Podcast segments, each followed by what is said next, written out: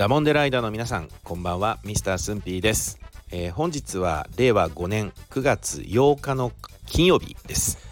えー、9月に入っても相変わらず毎日暑い日が続いていますけれどもまあちょっと夕方から夜になってくるとなんか涼しくなってきましたよね、えー、皆さんはいかがお過ごしでしょうか、え本日もダモンで最後までお付き合いください、え今日の静岡弁はちょびちょびでしたね。えー、ダモンデライダーの皆さん分かりましたか、えー、前回、えー、次回予告で示した例文が「はいそこちょびちょびしない」とかねあと「あいつバカちょびーラー」でした。えー、まずいつもの通り、まあ、標準語に訳した場合のところからご紹介したいと思いますがまず「はいそこちょびちょびしない」はね標準語だと「はいそこちょっかい出さない」っていうような意味になりますね。えー、そして2つ目あいつバカチョビーラーはね、えー、標準語だとあいつすごい迷惑だよねみたいになるんじゃないかなと思います、えー、つまりこのちょびちょびというのはですねまさに最初の例文のちょっかいを出すという意味であったりそれから調子に乗ってねおせっかいを焼いてみたりあと余計なことしちゃったりしてね結果的にそれがまあ人の迷惑になるという行動だったりとかね状況を指してこのちょびちょびっていうのを使います。えー、いつもの通りね、えー、学生の頃の話になりますが、えー、の友人たちとお酒を飲んでたんですよね。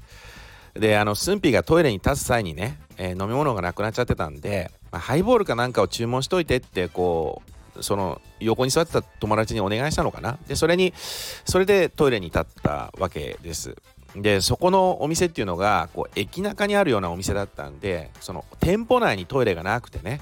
一旦こう外に出て、まあ、少しちょっとこうあの歩いたところにトイレがあるようなあお店だったんで、まあ、トイレ行って戻ってくるとちょっと少し時間かかるんですよ。そしたらねその時間を利用してなんかそのお店になんかセンブリ茶なるん？じゃあセンブリ茶割りなる飲み物をね あの友達が見つけたみたいでね。でそれを頼んでたんですよ。でトイレから戻った時に、まあ、寸否も悪いんだけど、まあ、頼んで、えー、くれて置いてくれていたねその飲み物をよく確認もせずにねまあ普通に座った瞬間飲んじゃったわけ。もうそしたらものすごく苦いわけですよ。あのもううえって感じでうえなんだこれってなってね。もうそれ見て友人たち大爆笑ですよねで駿府が「何これ!」ってこうね友達にこう聞いたらねもう爆笑したら爆笑しながらね 中にはもう目に涙浮かべながら笑っているやつもいてねもう「センブリ茶割り!」ってこう言ってきたのね でも駿府ねその時ねこうもううっかりね「たちょびちょびしやがって」とかねえー、あじゃあちょびちょびしやがってたちょびんなやって言っちゃったんだよね。でこれを聞いた友人たちはもうさらにヒートアップですよ。もうちょびちょびって何ってまた笑いまくってるんです。もうちょびひげは聞いたことあるけどちょびひげ生やしてるやついないですけどとかっつってねまたいじられて。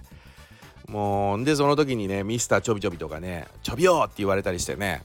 なのに駿府もねあちょびよっていうのは使うよとかなんかわけわかんない受け答えをしていたっていう、まあ、苦い思い出を思い出しました。えー、ということで、えー、静岡弁ちょびちょびの練習をしてみましょう。バカちょびだ。はいどうぞ。もう一つ。もうちょびちょびすんなや。はいどうぞ。ああ皆さんいい感じですね。まあ標準語ではちょっかいを出すという意味であったり、えー、調子に乗って余計なことをする、まあ、結果的に人に迷惑をかける行動だったり状況を指してちょびちょびっていうのを使います。えー、ダモンデライダーの皆様の周りにですね、えー、静岡ダモンデ県民の方がいらっしゃいましたら、まあ、調子に乗ってる軽い人やね、えー、余計なことして結果的に迷惑な人をね、えー、指してあいつちょびちょびしてるよねって使ってみてください。バカちょびいよねっつって返してくれると思います。えー、ということで、えー、そろそろ番組も後半に差し掛かってまいりました。次回予告に参りましょう、えー、次回の静岡弁はいただきましたです。えー、これねそのままなんで今回は静岡弁の例文はごめんなさい、えー、ちょっと紹介はいたしません、えー、静岡だもんで県民の方はねどのシチュエーションで使うかはこれ簡単に分かりますよね、えー、他県のダモンデライダーの皆さんこんな意味かなって感じで気軽にコメントをお寄せください、えー、静岡ダモンデ県民の皆さんはですね、えー、ぜひヒントとなるコメントをお寄せいただけると嬉しいです、